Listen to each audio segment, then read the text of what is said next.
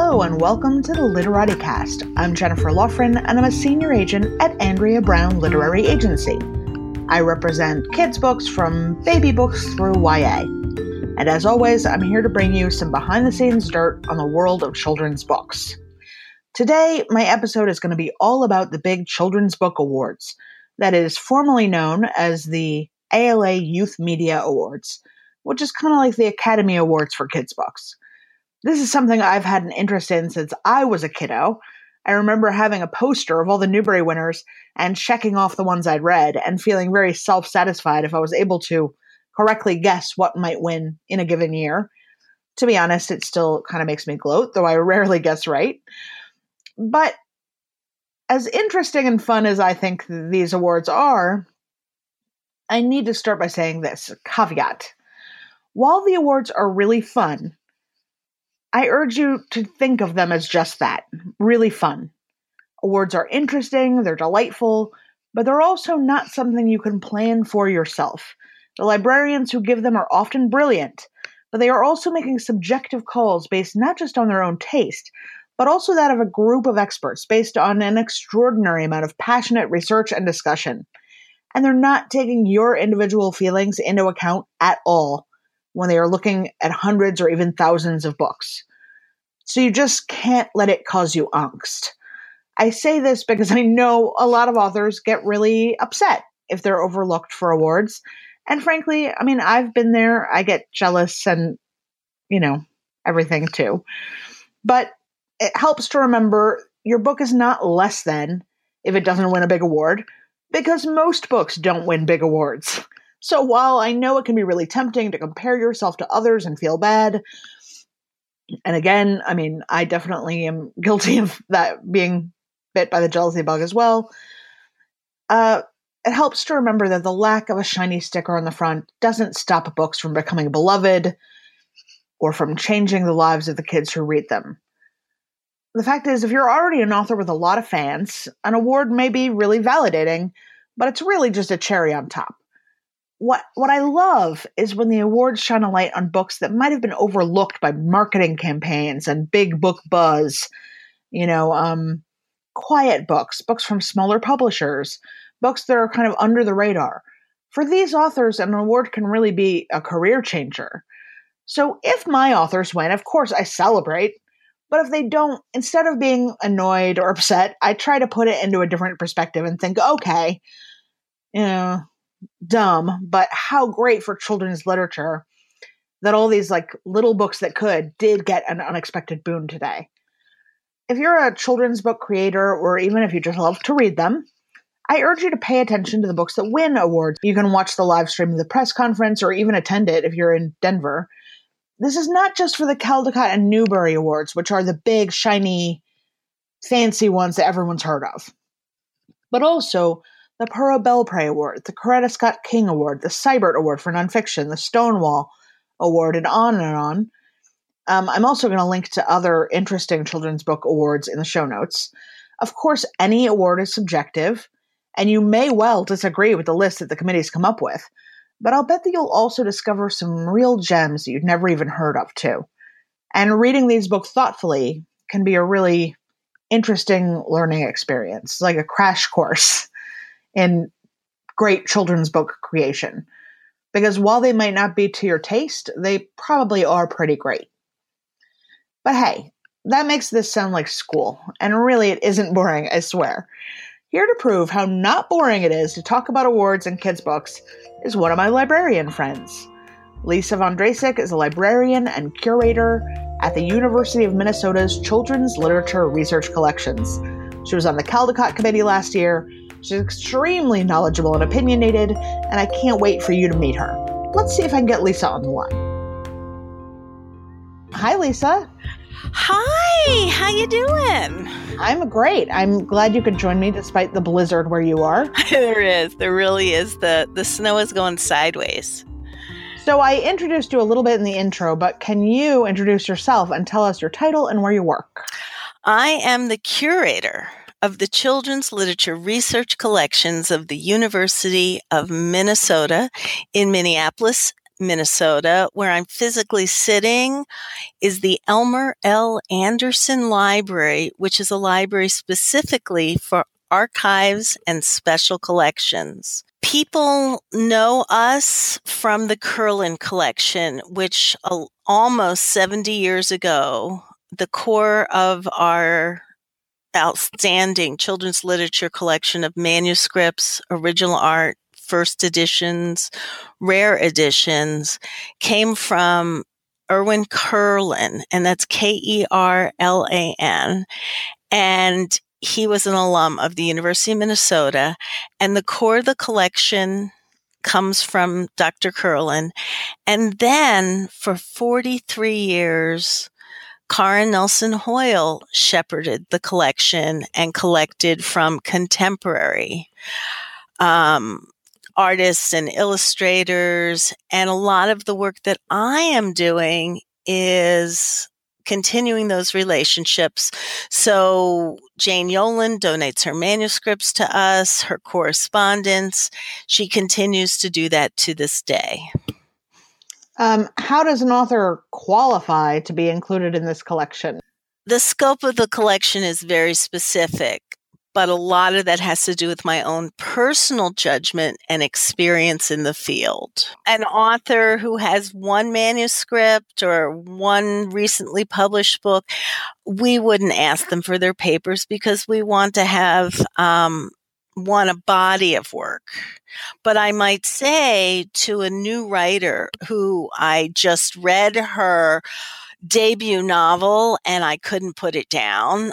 I might say to that person or to their agent or to their editor, please ask her to save her drafts. Please ask her, she's working on a computer to save as. She doesn't have to say this was my first draft or second, but just date it, save as, date it, save as, save track changes, because that's what's val- going to be valuable in 50 years to researchers to see the creative process. What are a couple of your favorite treasures that you have? Oh, you know, it's it's like Kate DiCamillo says, you're asking me to choose amongst my children. Um, I'd say right now, in terms of using materials and sharing them with people and um, creating curriculum, I adore Melissa Sweet's Balloons Over Broadway. Melissa Sweet donated all of the artwork. So six, the 16 spreads or a little more because it's actually larger than a 32 page picture book of balloons over Broadway. We have that original art. But we also have the multiple versions of the end papers she did, the multiple versions of the cover that she did, the 10 dummy books that she did for that book. So not only do you see the creative process, you see her research, her physical research, her printouts from the internet and websites on Tony Sarg and how she incorporated that information into her own manuscripts. And so we have all those versions. So that's a lovely thing, not only to write about her creative process, but the trial and ever error that goes into picture book making. Mm-hmm. Um, right now I'm working on a project called First Pages, which is the revision process of a manuscript. So I've chosen 10 of our leading lights within our collection. And so you can see the first page of the first draft of Because of Winn-Dixie, and it's a god awful mess. It's yeah. one page, run on sentence, ty- you know, forget about spelling, forget about capitalization, forget about punctuation. That Miss DiCamillo, it's just amazing to see this first draft. And then the fourth draft, and then the 10th draft, then the 12th draft. And at one point in there, someone writes, Oh, good start. and we know that that wasn't the start. We knew there were eight drafts before that. Uh-huh. Um, and to see the transformation of the language through the revision process. So that's the, you know that's a uh, gift that these creators give us because um, they get nothing you know, they get my hearty thanks and they mm-hmm. get me using it in digital exhibits. Mm-hmm. So right now on the internet, anyone anywhere can see artwork from the Kerlan collection. So if you mm-hmm. Google University of Minnesota, uh, techniques and media children's books, you'll get a link to a website that will show scans of original works of art in our collection and how that um, that watercolor goes on the paper but you'll see different styles. So you'll see Melissa Sweet's watercolor, but you'll also see Jerry Pinkney's. Very different styles, but both watercolor. And we made it in a format so that people could blow it up on a white screen if they're teaching in a classroom or just enjoying it on their own computer. I'm going to put links to the stuff in the show oh, notes too, so that great. people can find it. And I was lucky enough, I visited Minnesota last year and you gave me a tour, uh, which was amazing. And I got to look at actual Maurice Sendak mm-hmm. drawings and I lost my mind just about. So um, that's really special. The and thing that, is, those pieces are, I think, were from Hole is to Dig. Yes. So it's were. very cool to see his drafting and changing. Well, it's, it's, funny because I um I visited the day after my client Sergio Ruzzier visited, and I didn't have time to pick out my own things to look at. Mm-hmm. So I just looked at what Sergio was looking at.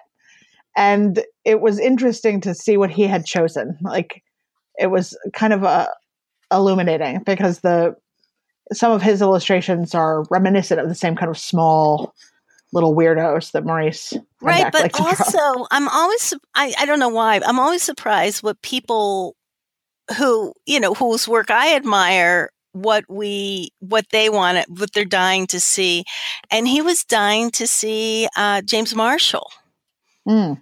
so we pulled out lots and lots and to see those color separations from those books it's we you know we keep everything pristine from our cavern yeah. And you have to go through like a triple airlock to get in there. Yeah, well, I think that's a little exaggerating, but not much.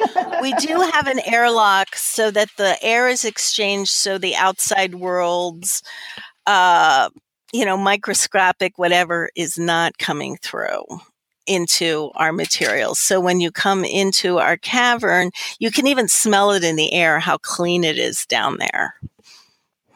That's good. It's a good place to hide during the apocalypse too. Yeah, there's no food, but you well, know, well. okay. so actually, although I am completely obsessed with the Kerlan collection, I didn't bring you here to talk about the Kerlan collection. Hmm. Oh, but actually to talk about the ALA Youth Media Awards. Woohoo! Which are being announced in early February. It mm-hmm. is now currently mid January.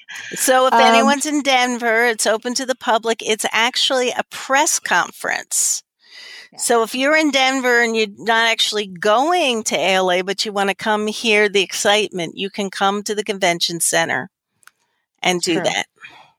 I have to say, this is the first year in a long time that I have to miss. Oh. I know. I'm really bummed. However, I will be in the UK, so I can't be too mad about right. it. Right. And I believe it's live cast if you want to be up. Yes, I will be definitely watching. Um, so, uh, most famously, of course, these awards are the Newbery and the Caldecott Award, mm-hmm. but there's a lot of other awards too mm-hmm. announced and a lot of them might be kind of under the radar of the general public mm-hmm. but obviously many authors publishing people and librarians are keenly interested in these awards mm-hmm. so before we start maybe there's a lot of acronyms involved in this conversation okay and maybe quickly you can tell us what the difference is between ALA, ALSC, YALSA, any other well, they're the ALA Youth Media Awards because they encompass many different divisions of the American Library Association So that's the ALA. And then, um, if you're thinking of the most famous, that's the Newbery Award 1R, the Newbery Award, um, named after John Newbery. And that one is um, for the text, the most excellent text in that year. Um, and the purview of the committee is it's it's usually um, uh, for um, a chapter book, but it can be for a picture book, as we saw a few years ago. So let me ask you this. Uh-huh. Well, actually, I have, I have so much to ask about that. Okay. But maybe we just can run through the other awards really quick. Okay. kind of Um, so name the award, and I'll say something about it. Caldecott. The Caldecott is strictly for the pictures. Just remember that. And a not excellently written book cannot win because when you get to the end, you get to the best of the year anyway. So, um, but it is strictly for the pictures. But it doesn't have to be a picture book. Um, there is language in, and you can Google it too. You know, what uh, is the criteria for the Caldecott? I just came off the Caldecott last year. There is language that talks a bit about format that's a little more recent in revision. So, um, it can be a graphic uh, depiction, but the Yeah, it could be like graphic novel must or, come or through the pictures. Right. It's for the pictures. It's for the illustrations. Gotcha. okay, Printz. Printz is young adult. Um, the Printz Award uh, skews uh, 14 and up. Uh, and what else do you need to know about that? It's for the Well, the- something can win both a Newbery and a Printz, right? It can. So the crossover, um, the Newbery goes to 14 and the Printz goes 12 and up. But I, I cannot for the life of me pick one that was for a 12 year old. And remember, House of, um, well, House of the Scorpion got both, kind of. right, but think about that. House of Scorpion got both, but it did not get, um, it did not win the Printz. Eh, So, so yeah, it- uh, theoretically something could get both. But um, I would say the the Newbery skews younger, the the also award skews older, and they haven't met in between yet. Okay.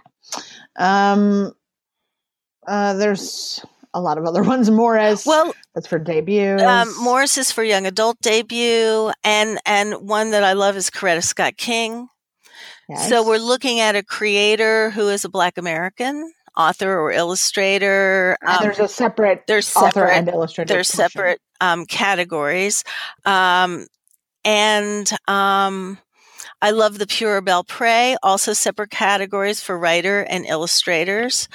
Um, and that's for people uh, Latinx mhm, people. right? Yep, and. Uh, Stonewall. the Stonewall, um, lesbian, gay, transgendered questioning, pick an acronym. And I also love that one to shine a light on books that might not get attention. Remember, that's the thing about awards. And that's why when someone asks me to come speak about, I, I do a lot of public speaking. So someone might ask me to talk about what makes an award winning book. I might spend 10 minutes talking exactly like we're talking what these awards are, what makes a book excellent, what criteria the committee's looking at. If they're looking at a picture book, do the page turns work? Is there an image stuck in the gutter? That's the, that's the, the center of a double page spread. If it doesn't line up perfectly, that's a jarring and bad effect. But if it lines up perfectly, it actually is quite exquisite. So these are the things people are looking at when they're looking at they're looking at the technique, the style, the does the style go with is it is it a is it a very sad story with a very cheerful cartoonish illustration? That's that's a book you're going to say eh, I'm not putting that on my yes pile. So so as we look at that, so I'll be talking about what makes an excellent book. If it's a it's a picture book, do the words sing and do the pictures bring more to the story? Is it not simply a draft of the words, but what else did the illustrator bring to this vision? Because that's the art form. And if I'm talking for 45 minutes, 10 minutes is devoted to that, and the rest is devoted to either awards that people are not familiar with. Because remember, this is just one committee.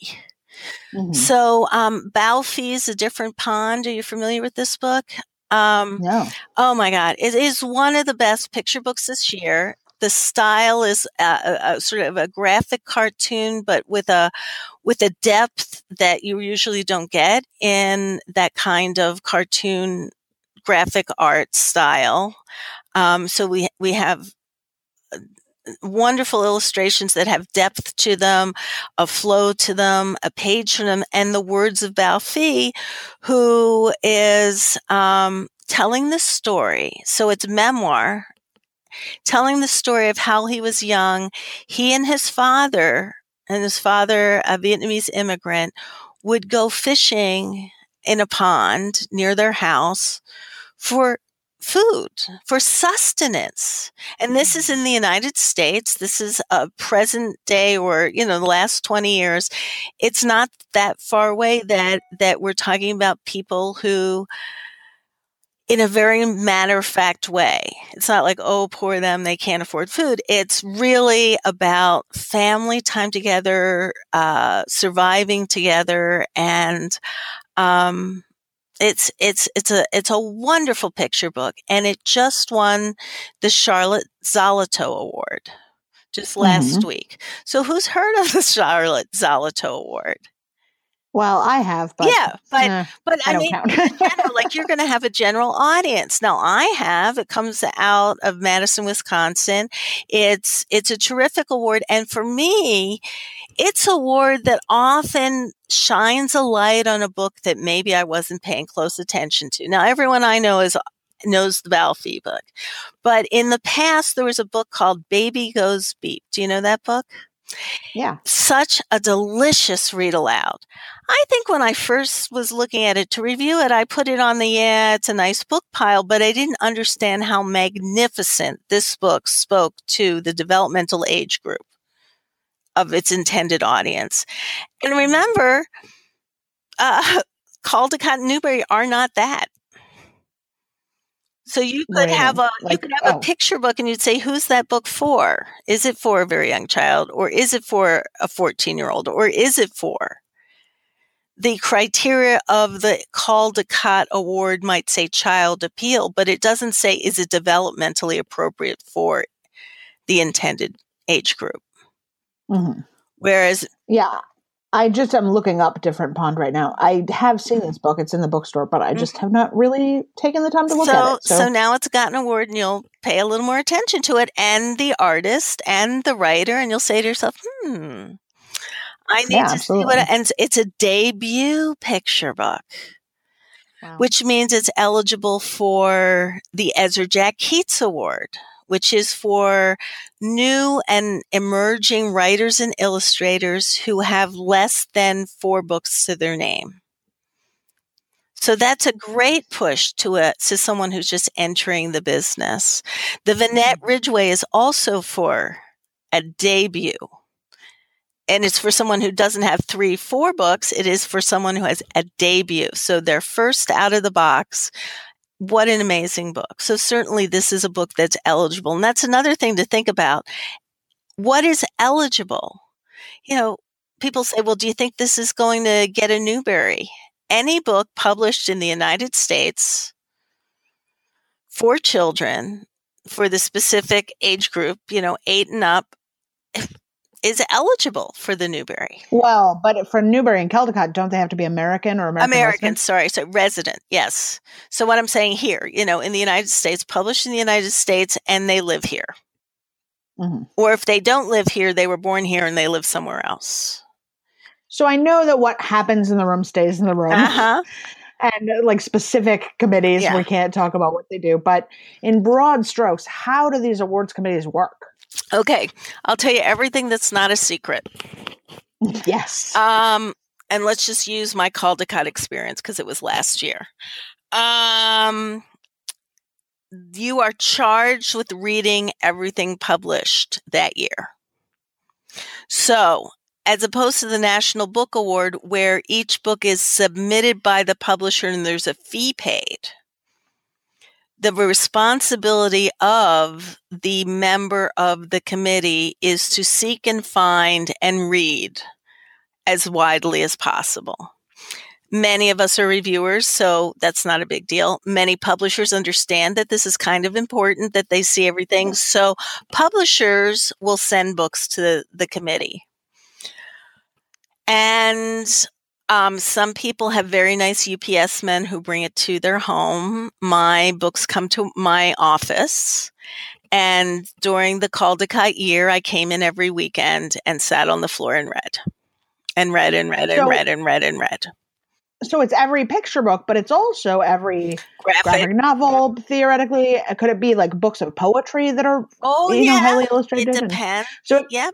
So it like could be could it be nonfiction or does it have to be? It fiction? could be nonfiction, certainly. Oh my God. So it's every book it's that has illustrations. Illustrations, yes. Now remember, you can get through things pretty quickly when it comes down to personal style and taste and things like that. And also remember, each committee member, the next step is you submit to your chair a certain a limited number of titles and that's up to you know your there's not a, a, hard and fast rule but your your committee makes a consensus so let's just make up a number i'm going to submit eight you write about a page and a half, kind of an essay about. Now I write less because I, I I just am a person who writes less, but some people can write a lot more. Why this book is eligible, worthy, meets the criteria of the committee, and then that's to make sure that every committee member spends more time with those books. So there may have been a book that I was almost to my short list, but didn't make it, but somebody else nominated. Great. I pull it off the no pile. You keep everything around. Mm-hmm. And then you, you, you, you just swim in these books for the year.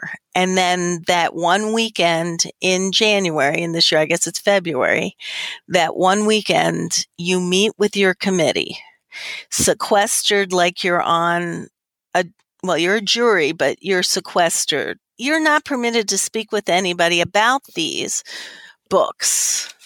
So you will speak with um, your committee members during your meetings. And remember, these are people you don't know very well. I mean, I didn't. Um, they're people from all over the country. You go around the room, you present, everyone presents books if there doesn't seem to be any kind of consensus, you weed books off the pile. So once a book is off the table, it can never return. You can never discuss it again. You can't get down to 10 books and go, yeah, but I really like that one we talked about yesterday better than any of these 10 books. And for someone like me, you you know me, I am highly opinionated. um, and I often think my opinion is the best. But this is not Lisa's award. And that's the thing to remember. This is not Lisa's award. This is the committee's award and to trust the committee process. You want to know what Lisa would pick? It's on my blog. So you get you're in that room and you have Friday and Saturday to come to a decision. You pick your winner. You have a choice as a committee whether you're going to revote for honor books or you're going to go with the next ones in order of voting. It can be either one.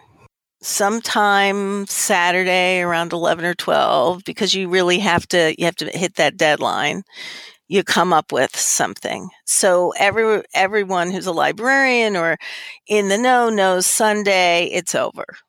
You don't hear anything on Sunday. Sometimes people are walking the floor and and if you're not in the know, which for many years I was not, I'd be the person going, "Oh, don't miss this book," and I didn't know it was over. you know, oh, I really love this book. You guys should really think about this. These are the reasons why this is the best book of the year. Yeah, it's done. And um, because the committee writes a press release on Sunday and then that goes to the ALA press office. And then very early at some horrible, horrible early hour, I think it was 5 a.m., we had to meet at the convention center. You are herded into your groups and start making phone calls, which is why um, to me, it's a little on the cruel side. So pe- people, people, the the publisher gets called first so that they can give the phone number to the committee to make the phone call, mm-hmm. and you just have to call people and tell them the great news, which isn't cruel. That's fabulous news. But I I can't help thinking about how few people get that phone call. It's very early in the yes. morning, too. I must say. Um, do you have any uh, times that you've called and there's been something funny that has happened? Well, the fact that you've called and you don't get someone, you know, it's like uh, awkward. who's going to tell them, or you know, so so you just. Do you have to get a hold of no, them before you? No, can... you don't. But it's probably best that they get the news before it goes online into the public and Right. It's just best that I, they get the news and then they have to keep it a secret. I forgive me if I've told this story before, but when the Morris Award, which is the debut YA, as we've they announced their shortlist first before right. the actual award ceremony, right. unlike all the others. So the very first book I ever sold was Flash Burnout by L.K. ah! And it was shortlisted for this award. And I lived in California at the time and I hadn't started my going to the event yet. Uh-huh. So I woke up at 5 a.m. to hear the announcements, and my author won. Oh my I God. lost my mind.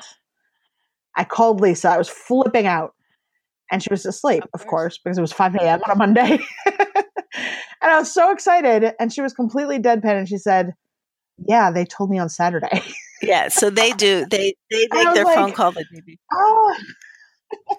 she said, "Oh well, they said not to tell anyone." You can tell your agent. Did you say that? He's like, "Yeah, they didn't mean your agent." Well, I'll tell you what uh, I have a little ritual with my agent friends, um, which is that we like to go out for dinner the night before the announcements so that we're together if we get any phone calls. Mm. And then we also like to be the first in line to get in the room, which means arriving sometimes at like pre dawn in the dark. Yes, because you can be shut out of the room, which really sucks. I don't understand why they don't pick the biggest room in the whole universe. um, but I will say it's, it's, it can be very memorable to be in that limbo, you know, where it's still dark out and nothing is open. If There's no coffee. wants and- to, you know, be kind to the committee. You you do the phone calls, you do this is now the whole room fills up before you get there. But just remember, you're not allowed out of your little herded group. If you want to be kind to the committee, committees, stop by the press office and bring a couple cups of coffee because I'm telling you right now, when we get there, Starbucks is not open. Oh yeah. And so there's no there's no leaving your group till the end of the press conference, which is usually around 8 a.m. or 9 a.m. depending where you are in America. So now I guess we can we've covered how you get an award, like how the awards are chosen what the awards are. So this year, do you have any hazard any guesses about? Um, nah. I really? I got to tell you, I learned my lesson many years ago. I'm not. I can only talk about what I'm loving, loving, loving. And the problem is when you're talking to someone now, we're now in 2018. My brain is loving, loving 2018 books. My brain sure. is, is, is moving forward.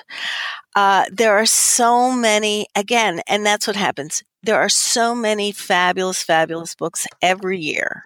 Every year it seems even better. And so, uh, and again, my pick of best book of the year may not align with anybody else's. I loved Yeah, but that's okay. That's why you're that's why you're having this is why this is a you know, not we're not grading it. Well, but but part of it This is wild speculation wild, or preference. Um speculation, yeah. So I don't go on the record of that kind of thing. I just uh, I know it's just so not fair. Um part of it is my also my mind changes depending on who I like where I am, what I'm doing. I go, oh, yeah, that one. Oh yeah, that was a great one. It just Well, how about not what might win, but what do do you hope that isn't overlooked? Is that a thing? Yeah, again, okay. You know, last year, let's talk about last year. Last year, the book okay. I did not want to be overlooked was Some Writer by Melissa Sweet. What did mm-hmm. it get? I don't know. I don't yeah, remember. Nothing. nothing. Nothing. No. Well, last year I really, really wanted Girl Who Swallowed the Moon to win, it, and guess what? It did. did. yeah. So so there we go. So um if I was going to talk about books I'm love love loving this year, how about we go there? Okay. How about Surprise that? it sh- okay, shouldn't be surprising, but loved loved loved after the fall, how Humpty Dumpty got back up again. Just, yes. you know, made my heart stop. Made my heart stop. I was like, he surprised me. There was a page turn and I went, oh. and okay, how jaded am I? So, so that book for me uh, just wins Read Aloud Award, wins uh, Not Talking Down to Kids Award, wins Great for the Art. Uh, the book, the book is as near what I want a picture book to be, and then it's Dan Santat, and you go, huh? Okay, then. Um, well, he's always great, but I feel like this even is even more. like a leap even forward. more. Um, a sleeper. You want a sleeper? When I love, love, love. Yeah. Big cat, little cat. Elisha oh, Cooper. That was my pick. Eek. No, wait, that was my pick. I love that. Yeah. That was yeah. my pick. Yeah. And so um, I'm not, you know, and I look at that and I go, oh God, you know, and, and a lot of time we say, isn't this his turn. There's no such thing as a turn. It's the books on the table. It's the people in the room and one different person in a room. It could be a different book. Well, that the book will everyone needs to read it and if you have a cat it will make you cry well and i'm not even a cat person it's it's a book that translates to any child who has a new sibling it's a book that mm. translates to an artist who wants what is perfect form and line. Deceptively simple. Don't you hate that phrase? Deceptively simple. really, I, I just, I, I adore his work. Um, so I, I, you know, with a grain of salt, I'm just saying, you know, I please committee spend a lot of time just sitting with this one. Um, Bao Phi and Thi Bui, um, a different pond is like nothing I've considered before. So when I look mm. at this art and I look at this on the page and I look at the graphic storytelling, I'm like, uh, you know, not, I don't think it's a sleeper because it's been out there. It's gotten six, five or six stars. I don't know how many for real, but all of that. Um, a book, um, photography. Let's talk about photography. Full of Fall by mm. April Sayre. Hmm. Just, mm. you know, uh, it's it's never anybody's turn, but it's it's a book that I come to again and again. For me, it's a, on a short list of books that I love the best this year. Um, so there's there's that. Um, what else? Has a photography has a book of photography no. ever won a can it win? It, it sure it can win. Sure it can. It's art. But the problem is, mm. is having someone discuss the art. It's the same criteria. How is and remember, uh-huh. it's more than the art. You know, it's the layout on the page. It's the typeface. So let's say the art is spectacular, but the typeface that is mm-hmm. chosen by the art director has a more dated or pedestrian feeling to it. Well, whose decision is that? Well, that's the judges. So let's say they look at that. And I'm not saying that specific book. I'm just saying that these, this is the criteria that people are looking at. And, and remember, once you get to the last 20 to the last 10, the tiniest thing will take a book off the list. And it, mm-hmm. remember, it's not anything else. It's what is on the page. It is the book in the hand. How about um, text wise? I have a weird one. I it might be weird. Maybe it's not mm, weird. What What do you mean? Are we still talking Caldecott? Uh, no. Okay, Newbery. let's. Okay, what? Tell me your Newbery. So my weird one is her right foot. for text. I love that. Yeah, I mean, I loved the text. I thought I went in not a Dave Eggers fan and expecting it to be really I expected it to be know. heavy-handed, and it wasn't. heavy handed or just lousy or something.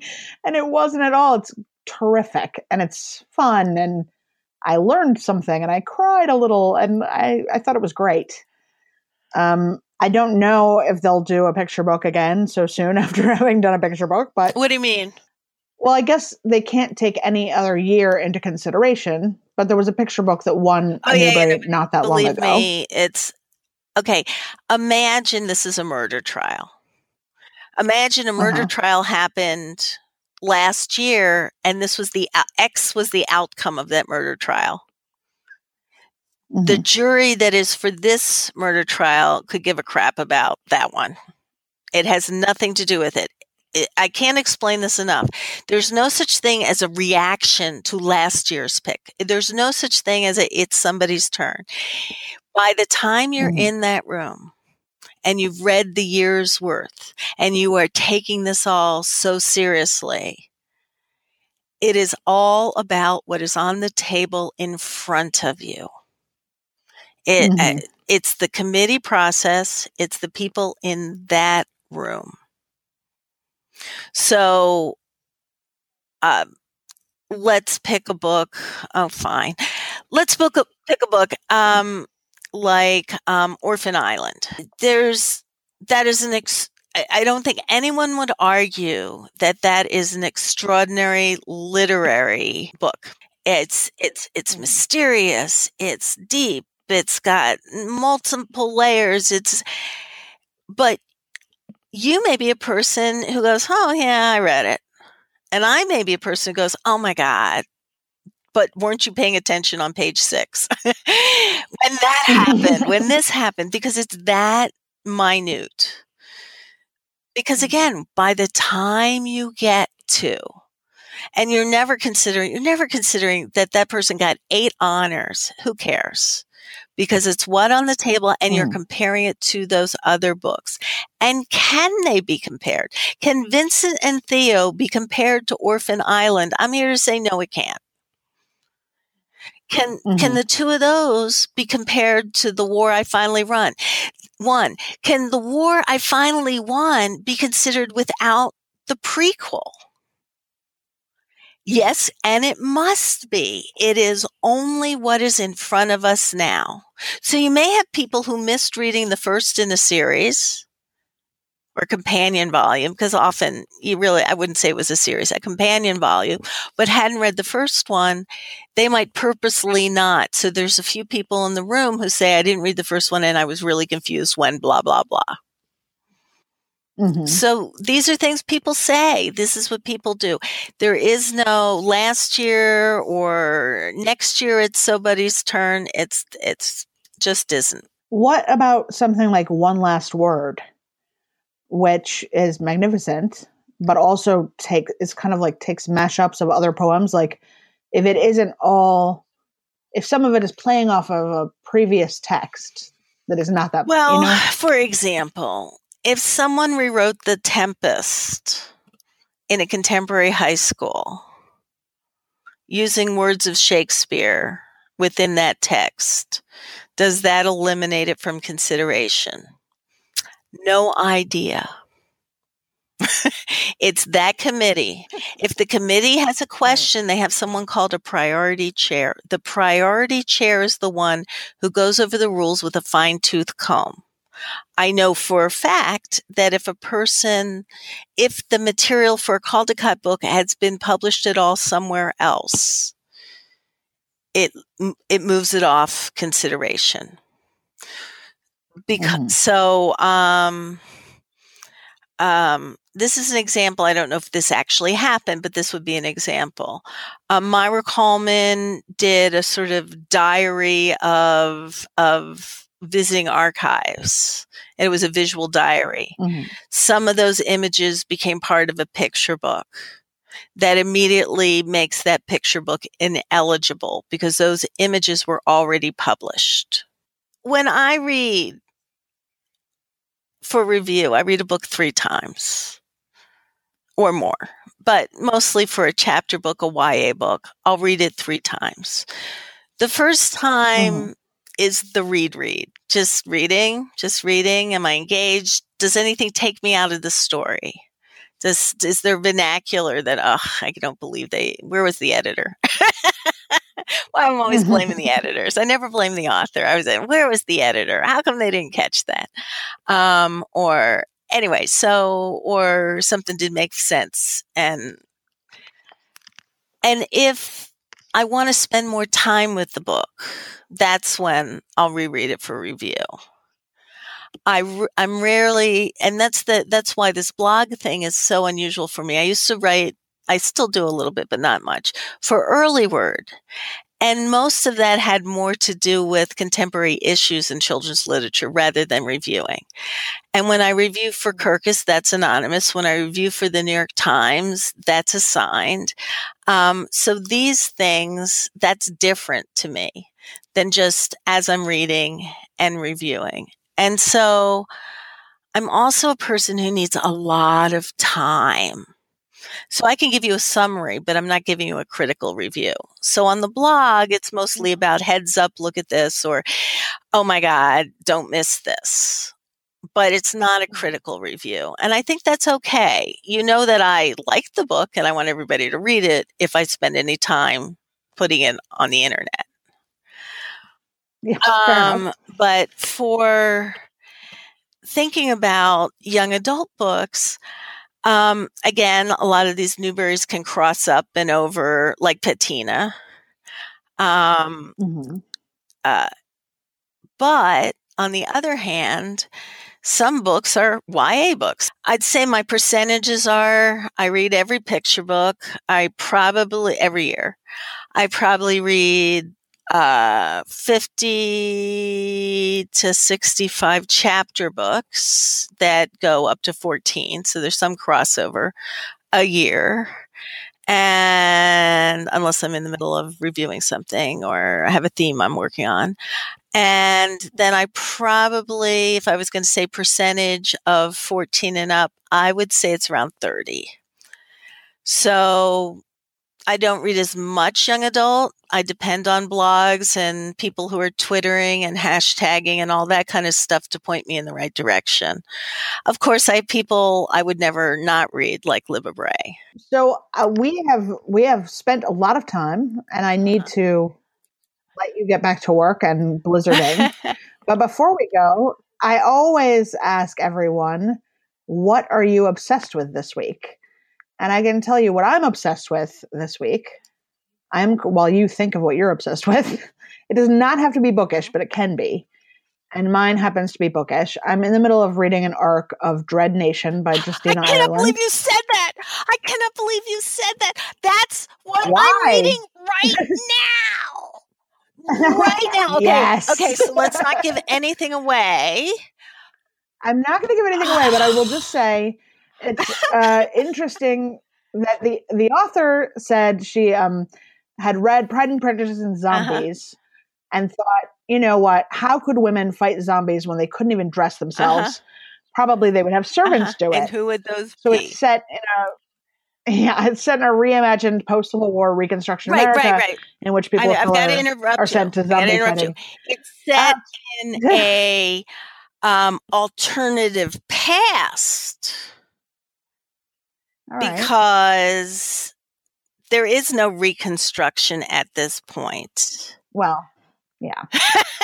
I don't know. How, I don't know how far re- you are. I'm uh, yes, a reimagining of American history. That's what I said. I didn't say it was uh, literally uh, oh, okay, reconstructed. Yes, reimagined. I said it was reimagined. Oh my, I cannot War. believe we're reading the exact same book right now. I am at exactly the halfway. Okay, point. I'm not that far. I'm at the point where the bad professor. It's not that far in. well, I will say it's really although it is gory, there's zombies. Yeah. Well, you know, it's also really funny yeah. because the main character has an extremely droll voice, and I just I, love her. I, I, that's it. The the word, you know, it's so I'm in that first read where it's the page turning, a wow, oh, hmm, thoughtful read. And so the next read will be the picking apart. How do we see this in context and everything read? But this first read, I have to say that I am not sure that in the past year, so 2017, 18, that I have read a more unique voice and believable one. It was, it would have been so easy for this to go off the rails. And believe me, I, I am, I'm not, I'm not that smart. You know, it had, no, no, when it had, like, okay, I read Forests of Teeth and Bones and it took me to the last page to go, oh, they're zombies. No, I swear, I got to the last page and went, huh, there's some, you know, I, yeah, they had a disease, they had this, and this was going on, and that's I just, huh. And so that's part of the whole, you know, who does well on the SATs. You know, I obviously didn't have the right background to support a conclusion. This one, they said, okay, there's going to be zombies. And I went, okay, I got that. And it wouldn't be the sort of book that I would pick up, but I'm here to tell you right now. And you can see because it's, it's, that's, it's on the Blue Ox review. This is hysterical. I actually put and that's the other thing I don't do. I don't say, okay, now I'm reading this because I don't want anybody to know what I'm reading. Because then they'll ask me, well, what did you think of it? And I need more thought. I need time. And so I never say this is what I'm reading, but I actually said I picked this up at EBMA. And why? Because of the cover. And I'm that shallow. Oh, it's beautiful. And I will have more to say about it when I interview Justina oh, in April. Well, I look forward um, that. But I think that everyone everyone should pre-order it. Can you can you now cut out the part where I said it was her debut because I'd hate to sound stupid. Yes. Okay. um, oh, oh, oh, oh! Wait, so I actually have oh, one wait, other thing I'm okay. obsessing with. Wait, I'm, I'm going to ask you right now. Hang on. So, Lisa Von Drasek, what are you obsessed with this week? There is a website blog called Ask a Manager. Oh, yes. Do you know this one? I do. It's great. I read Ask a Manager obsessively because it's work life. It's how to work and scripts of how to say things at work, like when your boss says, come into my office and close the door. Don't mm. panic. So, so I love this website. She has a book deal. And her oh. book, Ask a Manager, is coming out from Random House or some imprint from Random House um, this spring in, I think, maybe May. So everybody who's graduating is getting a copy of this book from me because I think she's the sanest voice in terms of work life that I've ever read. Yeah. And I will say, I have gone down a rabbit hole where I'll just read it all day because uh, it's very great advice and also um, sometimes a little drama oh. in the questions. There's some crazy people I, out there. I agree. There's drama, but the other thing is she's very even-handed and sane in her response and if her response she'll say well i changed my mind about this or i'm i'm coming from a nonprofit point of view and your my mileage may vary um yeah I, I really i think oh sense of humor great sense of humor. So if someone's talking about their crazy boss and crazy, would you use the word crazy? No, you would say your boss who is has inappropriate behavior and how do you address that inappropriate behavior? She must she might just say, you know, you, you got to go. You got to leave. just don't don't be there anymore. Find another job. just go. All right, Lisa, I have to let you go, but thank you so much for joining oh, me. Oh, you're so welcome. And thank you for having me because this was a joy to talk about books. And have an amazing time in Denver. I will be there in spirit. Oh, yeah. Tell everyone you say hi. I'll wave to you from the audience you. at the press conference. Thanks to Lisa Von Drasek for joining me for the chat, and thanks to you for listening. As always, I'm putting links to all the cool stuff we talked about in the show notes, which are up on my website, jenniferlaughran.com slash literaticast. I'm on Twitter at literaticast, And the Literaticast has a Patreon. Throw in a buck, and you just might win cool books and have the first crack at asking questions of guests. Patreon.com slash literaticat. Thanks again, and see you next time.